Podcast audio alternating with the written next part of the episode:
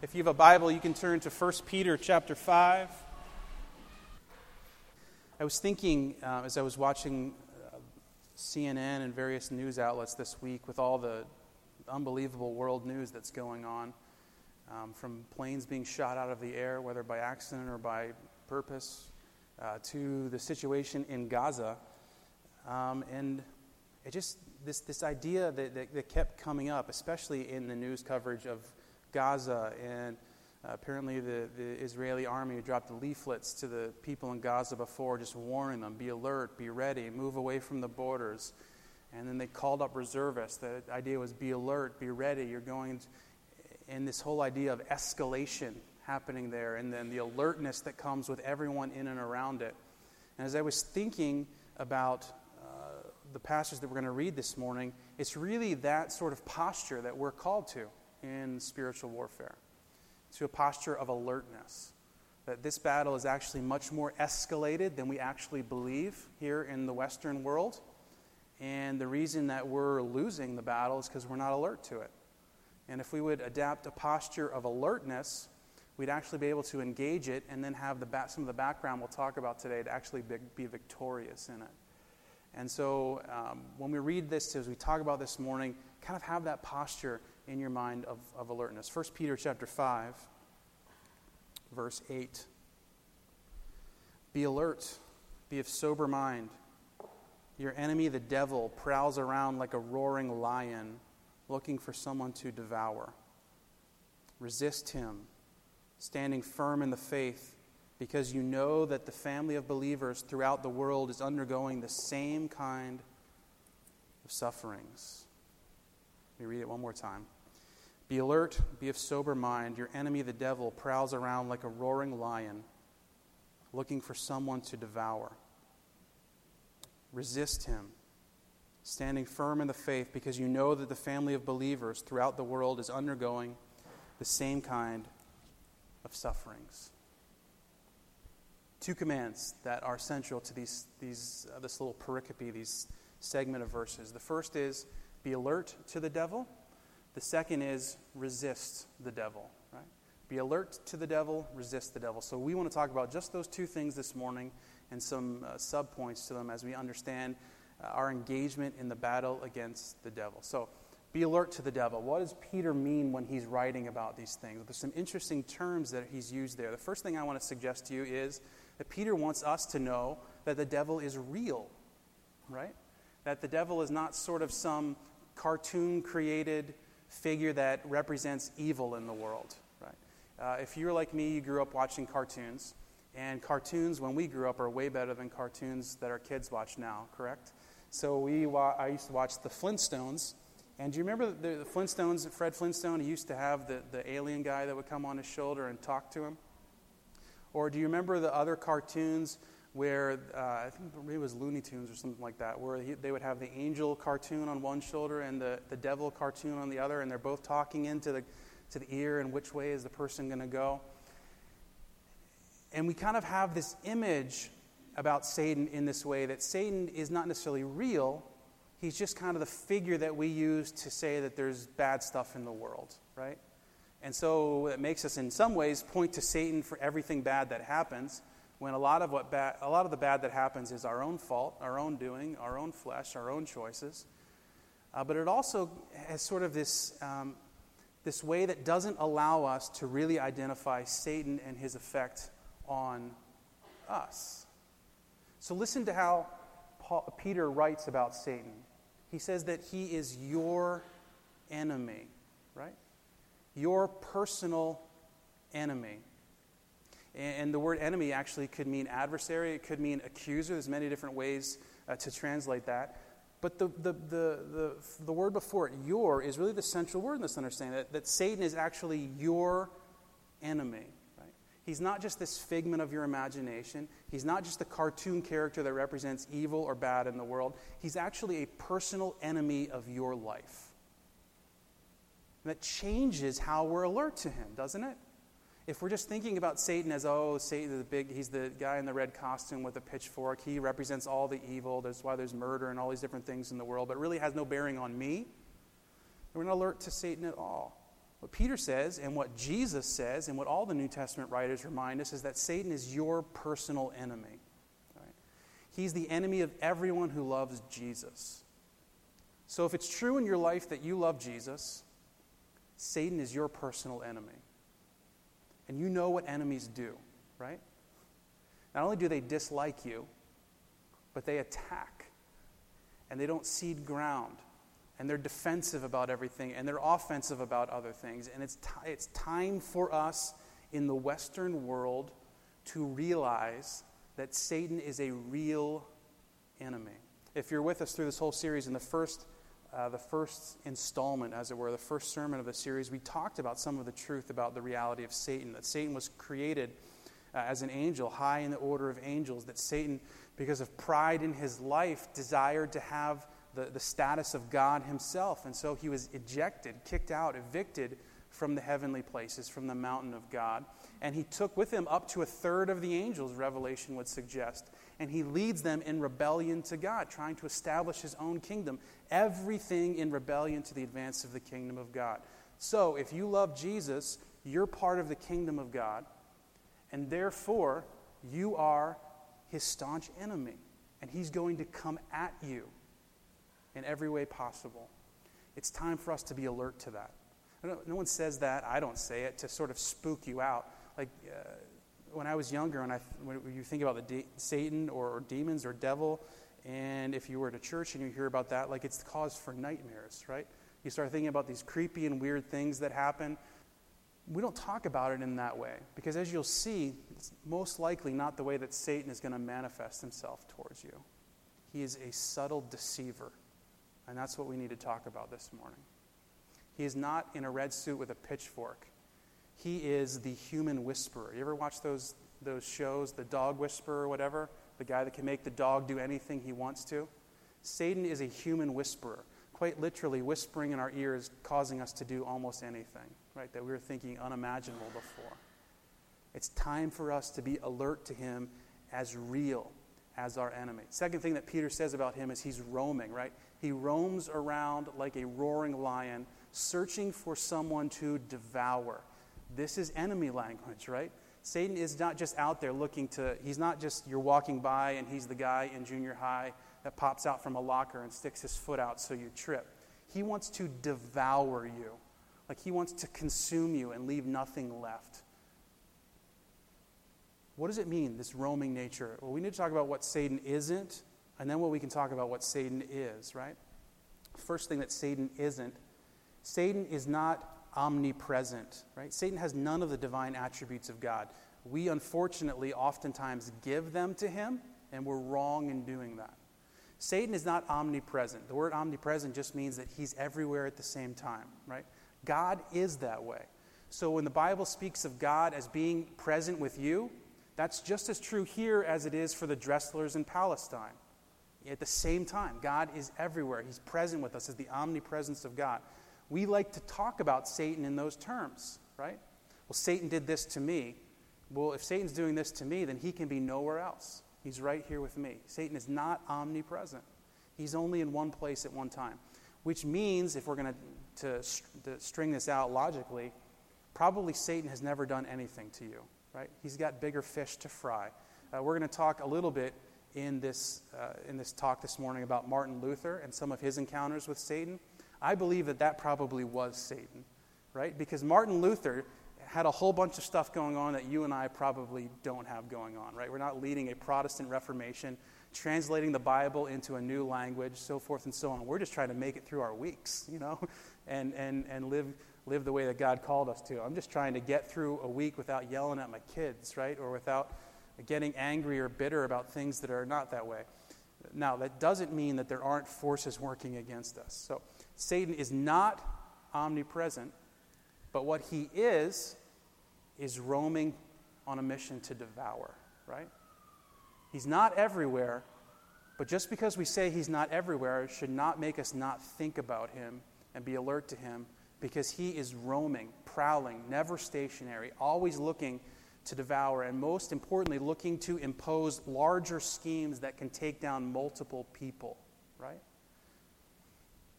This is who Satan is the roaming nature of Satan. Second thing, Satan is not omnipotent, right? That just means all powerful. Satan can't do anything. God is omnipotent. God has all power. God is the creator of the universe. He spoke the universe into creation, ex nihilo, we say, out of nothing. He's all powerful. We can pray to God and expect Him to do uh, miraculous things. Satan is not all powerful. However, Satan is incredibly powerful. Right?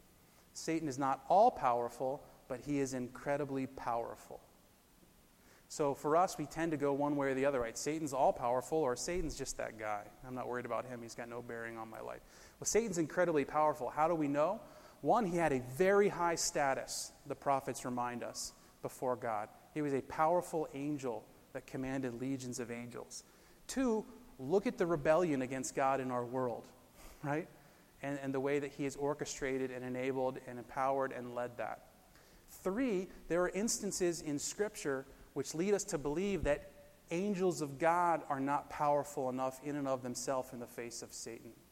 So, in the letter of Jude, which many of you probably have never read, like if you flip two pages by accident, you skip right over it. Uh, there's, there's an instance where the archangel Michael basically says to God, Hey, if you want to bring an accusation against Satan, you do it. Don't ask me to do it, right? Basically saying, I don't know, I don't want to be part, like, I don't have the power or the authority to do that So we get this idea of Satan with an extreme amount of power. Right? Extreme amount of power. Uh, same way in Daniel chapter 10, there's this instance where David, or excuse me, David, Daniel is praying and he's not receiving answers to his prayers, going on for like 21 days.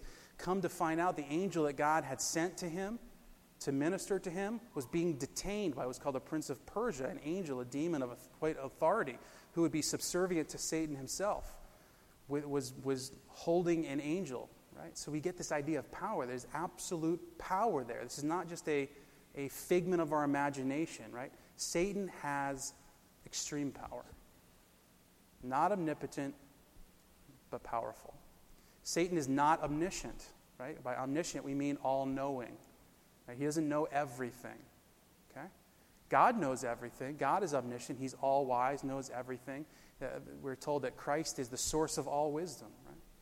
Satan is not that, but what Satan is, is extremely cunning, Scripture tells us. Right? 2 Corinthians 11, when Paul's writing about that, he speaks of the reason that Eve ate of the fruit in the garden was because of the, the unbelievable cunning nature of Satan to trick her and deceive her. So, what Satan is basically, think about it this way he's an opponent of us who has had from the beginning of creation to study up on our weaknesses. Right? He doesn't just know them because he knows them, but he's been deceiving humanity for thousands upon thousands of years, and so he knows how to do it. Right? It's like it's like uh, the veteran pitchers who pitch. Remember Jamie Moyer? You guys ever you watch baseball? Jamie Moyer is a pitcher for the Phillies who pitched like till he was like 47 years old. Like and he threw, I think fa- his fastball was clocked at like 22 miles per hour. Right? It's so, didn't pitch fast at all, but he would throw these curveballs and these little cutters, and he had success later on because the reason he had success was not his talent or his ability, but the way that he studied hitters and knew them for the breadth of time was able to attack them in their weaknesses. And Satan is that way, right? He doesn't know everything, but he has studied up on you, right? and, and he has studied up on humanity and he knows how to attack humanity because at our core we all have the same issue, right? Rebellion. We want to run our own lives. And he knows that's, that's the ticket. If I go for that, I'm going to have success. He had all these years to do it. And certainly, though Satan may not be the one coming at you or I or our church or any other way, the demons that are underneath him, the same way. Thousands upon thousands of years of studying up on this. Not omniscient, but extremely cunning. Fourth thing we need to say Satan is not sovereign, right? He doesn't rule over everything, everything doesn't point to him. He's not the king, as it were. But he is the prince of this world, right? He's the God of this world, Paul even says in 2 Corinthians 4. He rules over a vast empire, but he's not the sovereign over all creation. Right? So we get this idea of Satan. While he is not divine, He is extremely cunning, extremely powerful. Extre- it has vast resources at his disposal our own flesh, corporate flesh, the world, uh, the demonic forces, so forth and so on, that, that are underneath him and moving towards him. And he is on a mission to devour. This is the roaming nature of Satan. We have to be alert to this. If we're not talking about this, if we're not praying about this, if we're not thinking about this, if we're not pointing each other back towards these realities, then we're going to be at a great disadvantage when we face it. Showing up to battle with an unloaded gun, right? showing up to battle without any shield, showing up to battle without any armor on us. And for many of us, myself included, we oftentimes engage in battle this way. Have to be alert. Be alert to the reality of Satan, be alert to the roaming nature of Satan. And then the third thing we want to say on this and then move on is we need to be alert to his schemes, right? So the Bible oftentimes talks about the schemes of the devil. And in Ephesians chapter 6, we'll read there in a few minutes, Paul talks about putting on the armor of God so that you can resist the schemes of the devil. The Greek word for schemes, uh, actually, we get our English word method from. Like, this is how Satan operates, this is what he does. This is his playbook. This is what he goes to, right? If we understand the playbook of Satan, we're at a greater advantage when we face his arsenal against us. So think for a minute about all the names that Satan has been given in scriptures. He's been given names like the destroyer, the deceiver, the evil one, Lucifer. Satan itself is a name. Devil is a name also given of him. He's been called a murderer. He's been called a liar, an adversary, an enemy, an accuser. All of these things are descriptors of Satan. When you read all these different names, they give you insight into how Satan attacks the kingdom of God. But what's interesting to me is the name that Peter chooses here in this segment of verses. He calls him the devil, right? And that's a common name that we, that we speak of uh, when we talk about Satan. The, the name here is actually more of a verb than it is a noun. It means to lie or to slander, diabolos. And in many ways, liar is the best name for Satan because it defines exactly all of his methods. At the core of who Satan is, is a liar. He is proficient at lying. He is unbelievably talented at lying. He or his minions lie to you almost by the minute. And for most of us, we are given to his lies almost all of the time. Partly because we don't know that it's actually him telling us these things. We just think, what kind of thought is that? Right? But yet he's whispering these lies into us, or his demons are whispering these lies into us. If we would be alert to his schemes, we'd be actually able to resist, actually able to engage back as Peter would have us the devil, a liar. Martin Luther said it this way about the devil The extreme cunning nature of the devil is all pointed towards separating man from the Word of God. Right? All pointed towards separating man from the Word of God. That's why Jesus, when he received lies from Satan, rested in the Word of God. He said, Scripture says, or this is what God says. We know that ultimately the Word of God though it's certainly a scripture, more, more distinctly is Jesus himself. The lies of Satan are meant to separate you from your connection to Christ. This is his method. This is how he attacks us. And the reality is that by lying to us, he's actually enraging in us and, and, and fanning the flames of, of the rebellion of our flesh in us. He knows how we're disposed. He knows that he only has to do a few things to, make the, to stoke the flames, as it were and it changes everything for us. We think about Satan and how he lies, his schemes, what goes on. Two things are really kind of categories of the lies of Satan. And certainly, maybe this is a simplistic way to do it, but we could talk about this for hours and hours and hours. Satan lies by tempting you, and Satan lies by accusing you. He lies by tempting you, and he lies by accusing you. And think about this for a minute. When Satan lies by tempting you, how does he stir up rebellion in you? How does Satan stir up rebellion in you by lying, by tempting you, right?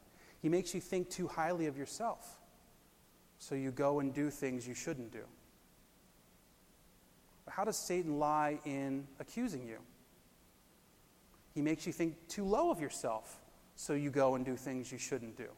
Right? You see it? See how the cycle works? The temptation and the accusation? In, temptation, uh, Satan, as he always does, is giving you things of God and withholding things of God at the same time. That's how he's subtle in his lies, right? It's what he did to Adam and Eve in the garden. Remember, God doesn't want he just doesn't want you to eat of this because you'll be like him, but you could really do it. You know, he takes the words of God and he twists them. So when he's tempting you, oftentimes it's clouded in this idea of God is love, God is forgiving, and he holds back the holiness of God, the judgment for sin from God, right? Think of how many people in our world think of God as a giant teddy bear who just loves people. Absolutely true, but you're being blinded by the other part of God, His holiness, that demands there be judgment against sin unless you've been restored by Christ, right? Subtle deception of Satan. You see it all through our world, right? Subtle, because there's so much truth in that. That that ex, ex, uh, expounding on the love of God is completely true, but you're being blinded by the other part. And think about accusation, right? Think about it. He's making us think too lowly of ourselves, so we go and do something we don't. In this case, Satan is blinding us to the love of God and showing us the holiness of God. You see it? Well, God has this standard and you aren't meeting it, right? And what are you going to do about it? There's nothing you can do about it. You're accused. And he's totally blinding you to the love of God that says you're forgiven, you're redeemed, I love you, you're accepted. It doesn't matter what you did. You see, see the subtle nature of how the lies of Satan get at us in temptation and in accusation? Uh, there was a Puritan pastor named Thomas Brooks who wrote an unbelievable book called Precious Remedies Against Satan's Devices. Now, if you're like me, reading books that were written in the mid 1600s does not excite you, right? Because you all, it's almost like reading in another language. You've got to translate it and make all kinds of sense of it. But this book is really super good because what Thomas Brooks tries to do is tries to take these ideas of temptation and accusation and give very practical ways that Satan attempts to whisper lies to you. So I want to read these to you.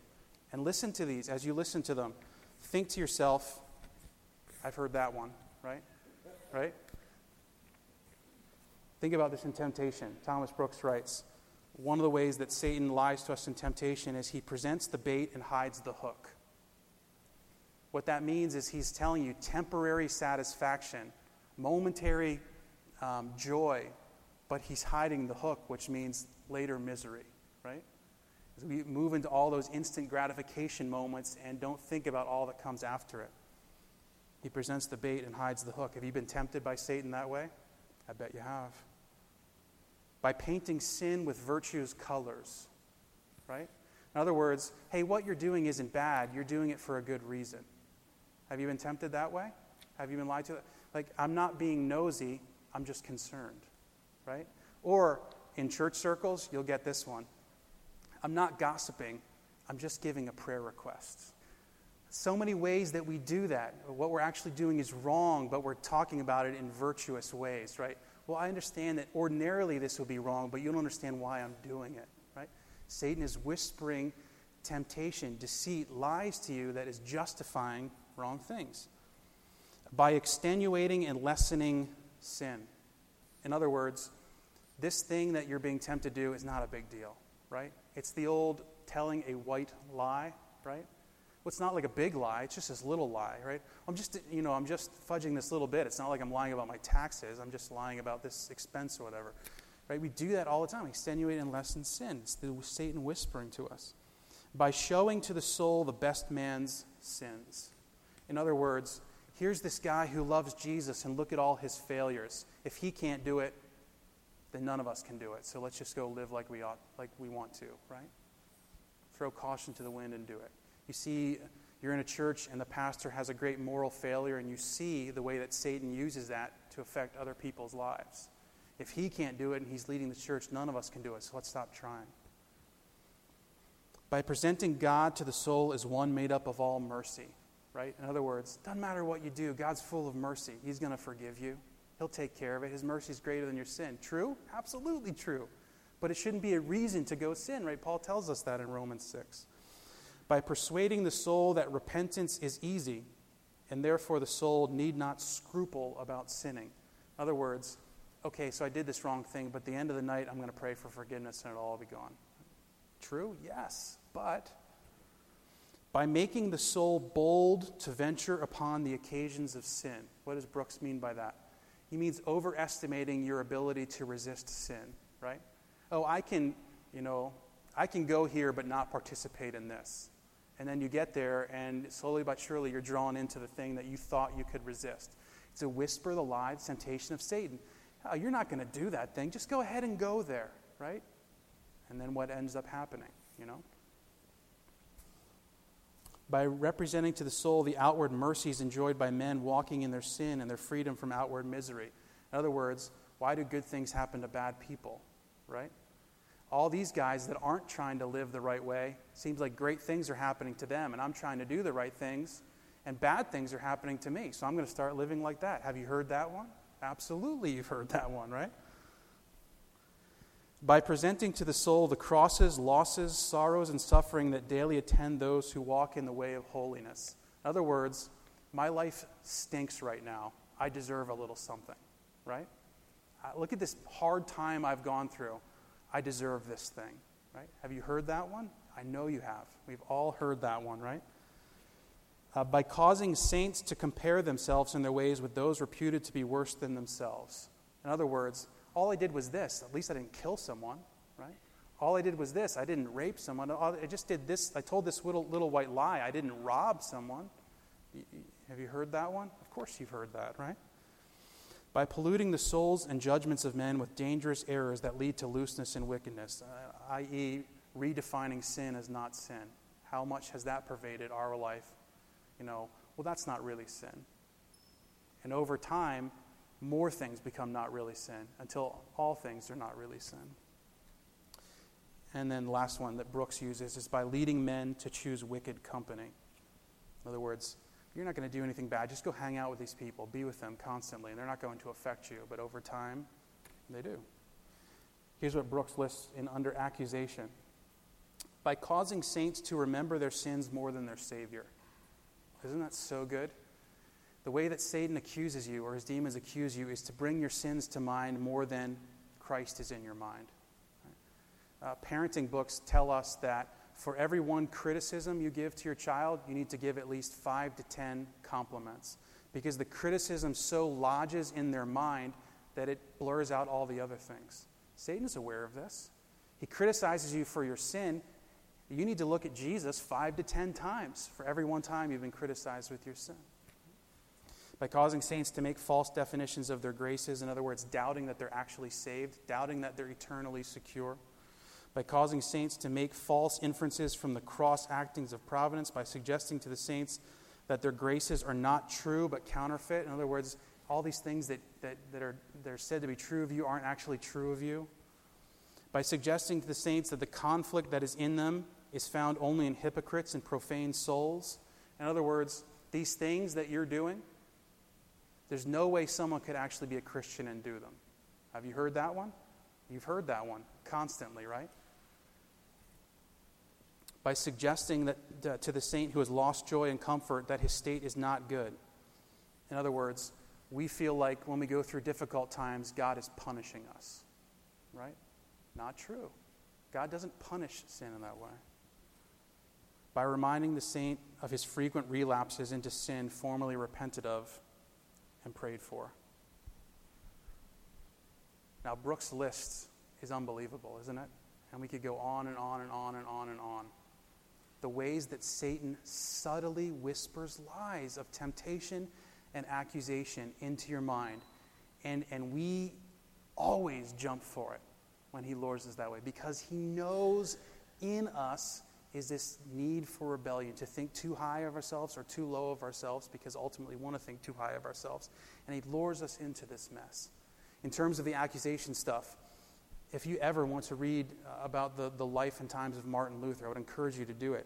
he had unbelievable encounters with Satan. And almost all of his encounters with Satan or demon and demons were the demons bringing sin in his life to his mind. He, Luther was tormented by his sin.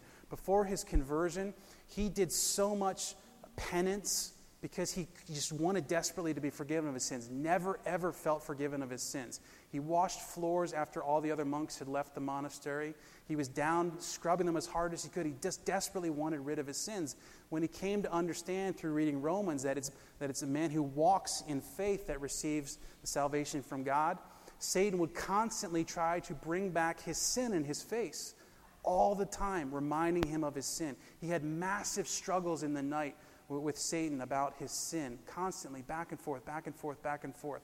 And he learned to say, and he preached an unbelievable sermon one day in his church, basically saying, Satan and demons are going to throw your sin in your face constantly. And you need to learn to say to them, and this is a paraphrase of Luther You say I deserve death in hell. You're right. I do deserve death in hell. But what of it? Christ has taken my place. Right? And when you stand in the truth, you reject the accusation from Satan. These are the methods of Satan. We have to be keen and alert to the way that Satan works uh, in our midst. The second thing, then, we need to resist the devil. How do we do this, right? Seems so easy when Peter writes it. Well, just resist him, right? Has, he, has Peter felt this stuff in his life? Of course he has. You're talking, the guy writing this is the guy who uh, promised Jesus he would never leave his side and then disowned him three times before the, that night of promising him he would never leave his side was over, right? Like he knows how, he knows what epic fail means. Like he is a colossal fall on your face failure in many ways, just like the rest of us. He knows what it's like. So how can he say, resist the devil? Like, is it just that easy? Well, he gives us some things in these verses. Listen to this. Be alert and sober mind. Your enemy, the devil, prowls around like a roaring lion, looking for someone to devour. Resist him, standing firm in the faith, because you know the family of believers throughout the world is undergoing the same kind of sufferings. The first key to understanding this idea of resist is this description that Peter gives of a lion. Right? Why does he call Satan a lion? Do you ever think about that? Like, why couldn't he call, he could call him anything. Why a lion? In the Old Testament, there are constant references to lions. So there are men like Samson, Daniel, David, and even in the New Testament, Paul, who face attacks by lions and defeat lions. Right? How do we know, or what do we know about them that leads to their ability to defeat a lion? We know that they're walking in the mission that God had given them, right? They're keen to it. They're doing what God had called them to do. We know that they're living in, in worship and connection to God, that they're obedient to God. In all those situations, the lion is defeated. If you have time later this week, I would ask you to read 1 Kings chapter 13, 1 Kings chapter 20, 2 Kings chapter 17. Men faced lions in all three of those chapters and did not fare well?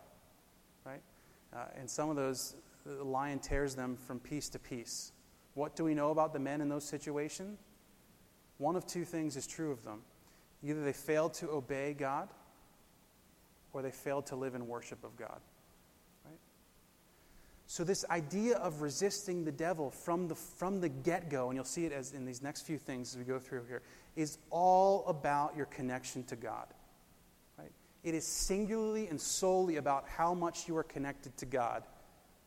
It defines if you're able to resist the devil. No connection to God, no ability to resist the devil. Limited connection to God, limited ability to resist the devil. Growing connection to God, growing ability to resist the devil. Mature connection to God, whatever that is, we have not, none of us have achieved it yet.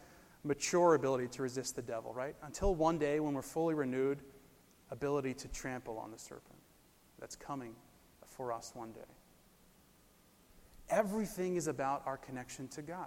So then listen to what he says, right? Love this.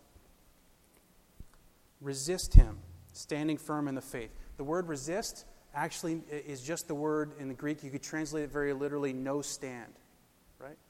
So if we just want to be just straight translation, way we would translate this is as for him, no stand. Right? You know I love Seinfeld. Everyone, even if you don't watch much Seinfeld, knows the soup Nazi episode, right? They have to come in, they have to do everything right, and otherwise, he says to them, No soup for you, and gets them out of there, right? That's, that's the kind of disposition we're called to have against Satan. No room, no stand, no soup for Satan. He's out of there, cast out, gone. No, not giving you any place to stand. As for him, no stand. Not a piece, not an ounce, not a bit. When we do that, he doesn't have the space to whisper into us. But when we give him footholds and handholds and beachheads in our life, he's got a position of power from which to speak into our lives, right? That's why Peter says if you're going to resist him, you need to understand what the word resist means. It means don't give him a place to stand. Because if you give him a place to stand, you can't resist him. How do you not give him a place to stand? A few things I want to suggest to you. You need to be self aware, right? You know your weaknesses better than anyone else knows your weaknesses, save maybe your spouse or your best friend. If you're aware of your weaknesses, you can better be sure that you are going to be attacked in your weaknesses, right? The great, uh, the great myths of the Greek Uh, Achilles was killed because he got shot in the heel, right? Not because someone found a way to defeat him in his armor. It was the weakness that led to his defeat. The same is true for you. You know your weaknesses. Maybe your weakness is sexual sin. Maybe your weakness is overeating. Maybe your weakness is feeling bad about yourself. Maybe your weakness is feeling too good about yourself. Maybe your weakness is materialism. Maybe your weakness is all of those things. You can be certain that your attacks will come in those areas. So be aware and set up boundaries, build fences, keep your guard up. Right? If, if, you're, if you struggle with pornography, you should have filters on your computers, right? It's as simple as that. Or you shouldn't have the, you should put a computer in a room where everyone is. If you struggle with drinking too much, you shouldn't spend time at a bar, right? Simple fences that we can put up. And I make those examples to be broad examples. You know the specifics of your life. You know, if you eat too much cookies, stop buying cookies. Otherwise, you're going to eat them when they're in your house. So forth and so on. Simple fences that you can put up because you know the weaknesses. In the same way, though it might not be visible, you know your emotional vulnerabilities. And you need to put up fences because Satan will tempt you in them.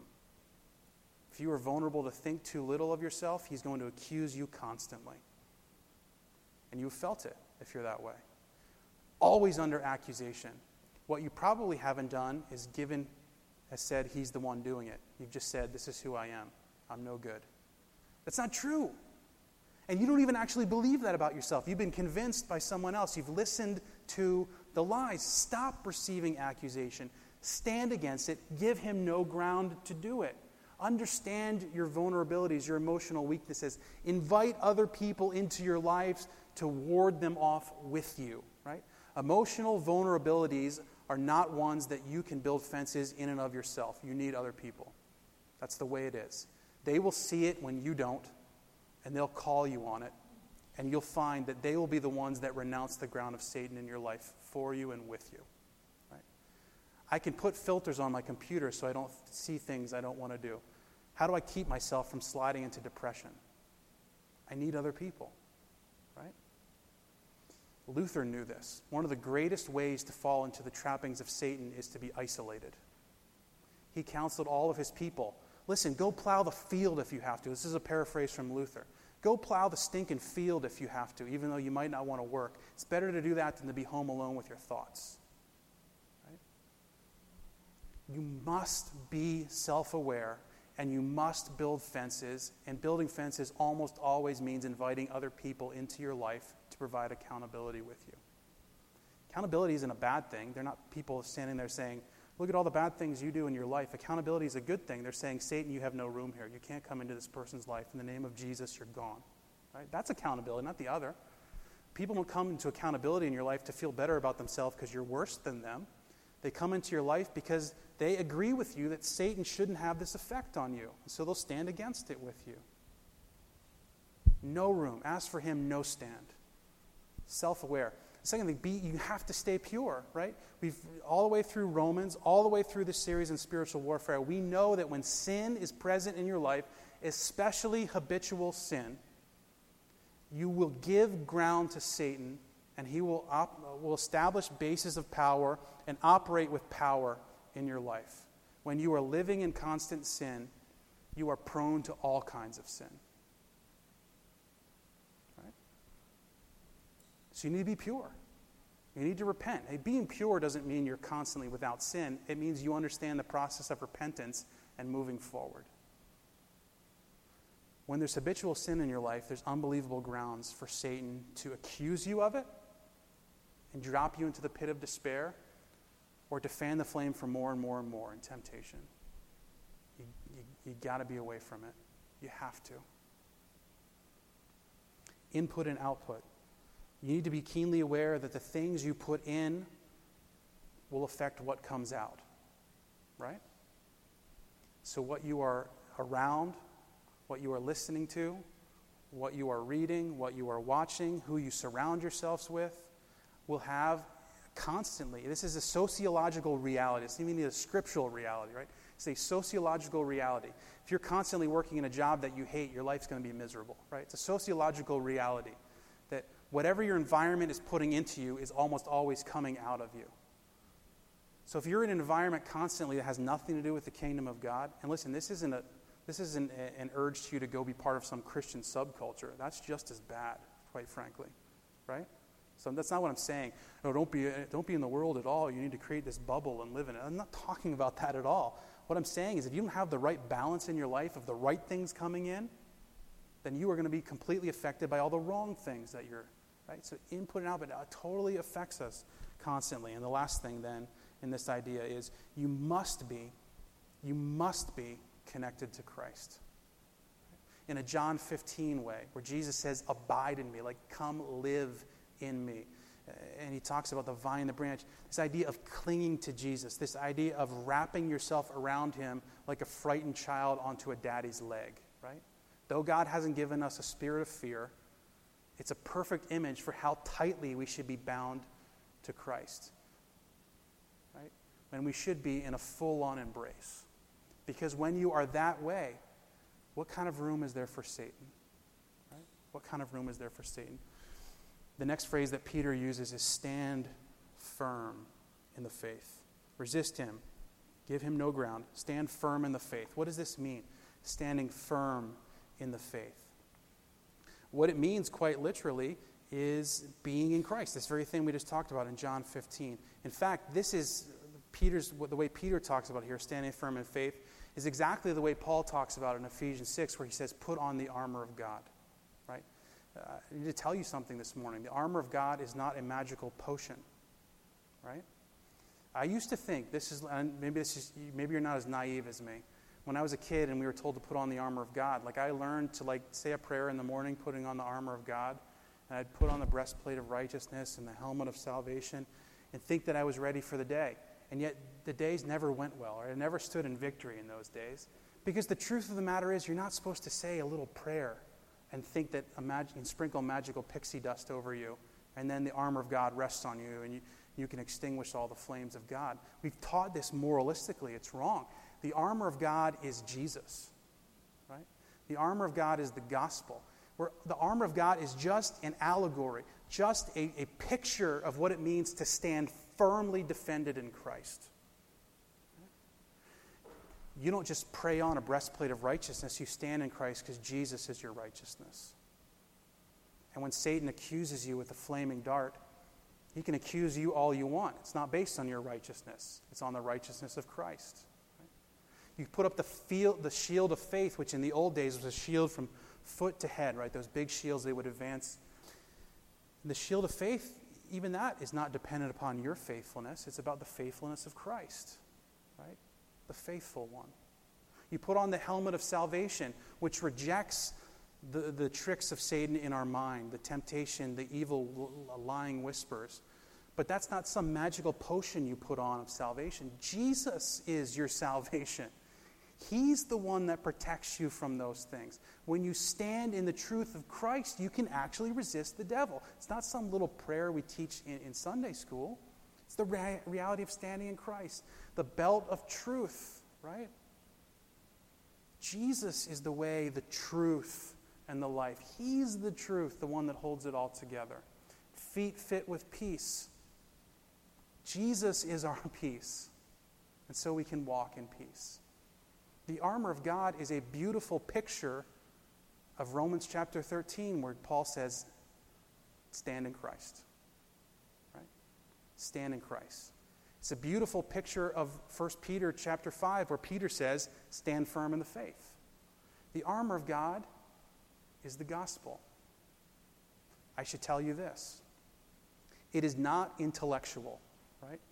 You can't, by creed, say, Well, I believe all those things about Jesus, so now I'm prepared.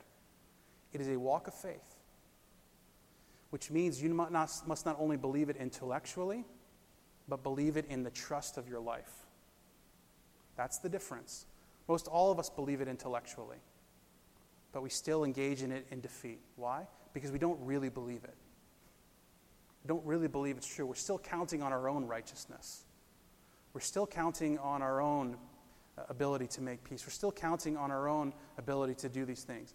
But if we really truly stand in the truth of the gospel, when the gospel comes to fully define all that, all that we are and intend to, God intends us to be, then you will find the ability to resist the devil actually quite easy. Because what you have in Christ demands nothing else. So any temptation that is sent your way is no longer tempting. And any accusation is sent your way is almost silly, right? Now, I say those things in a trite way because I know in the reality of our lives it isn't that way. But the reason it isn't that way is because we don't really believe the gospel. We believe it intellectually. Certainly, we believe it enough to be with God and to be saved. I'm not suggesting you're not really followers of Jesus. What I'm saying is we need to constantly grow in aligning ourselves with the gospel. Think about it this way. We said that temptation was thinking too high of yourself and therefore doing something wrong. The gospel is the perfect defeat for that, isn't it? Because in the gospel, we're told that we're, we're horrible sinners. You can't think too highly of yourself. There's nothing good in you, Paul writes, right? Your righteousness is like filthy rags. We don't need to talk about what filthy rags means. It means what you think it might mean, right? And so when Satan comes and says, Oh, you can do whatever you want, just, you know, you're, you're, you're a good guy, guys, you can say, Well, no, no, I'm not. I'm a horrible sinner. And in fact, Jesus was crushed because of my sin. And so every act of sin that I commit thereafter actually is adding to the crushing blow of Jesus on the cross. So if Jesus is my Savior, why would I want to do that? You defeat temptation when you stand in the gospel. Accusation says you have a too low of view of yourself, and therefore you do things that you, that you shouldn't do. The gospel is the perfect antidote to that, too, is it not?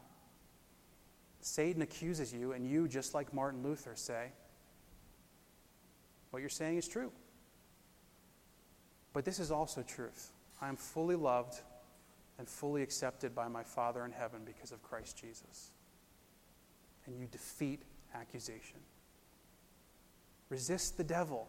Stand firm in your faith. Know the gospel. And I know we're running way over time here, but this last thing, we have to say it. Because you know that the family of believers throughout the world is undergoing the same kind of sufferings. if resisting the devil means standing firm in faith, if it means giving him no ground to stand on, what it also means is turning to your family. Right? And by family here, Peter doesn't mean your family unit. Maybe he does. Maybe if you're blessed to have a family unit that stands strong with you that way, then he means that. But what he's talking to is your church family right? Or more importantly, your family in Christ. Because for many of you, your family in Christ extends beyond this church, and I think that's fantastic and actually should be should happen for all of us. When you face the temptation and accusation and lies of the devil, if you learn to turn to your family, you will find power in numbers. Right?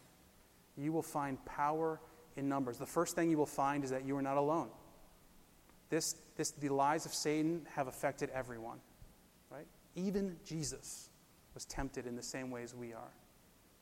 And so, to anyone who loves Jesus that you turn to, they've been there, they've done that, they've felt it, they understand. It's not just you.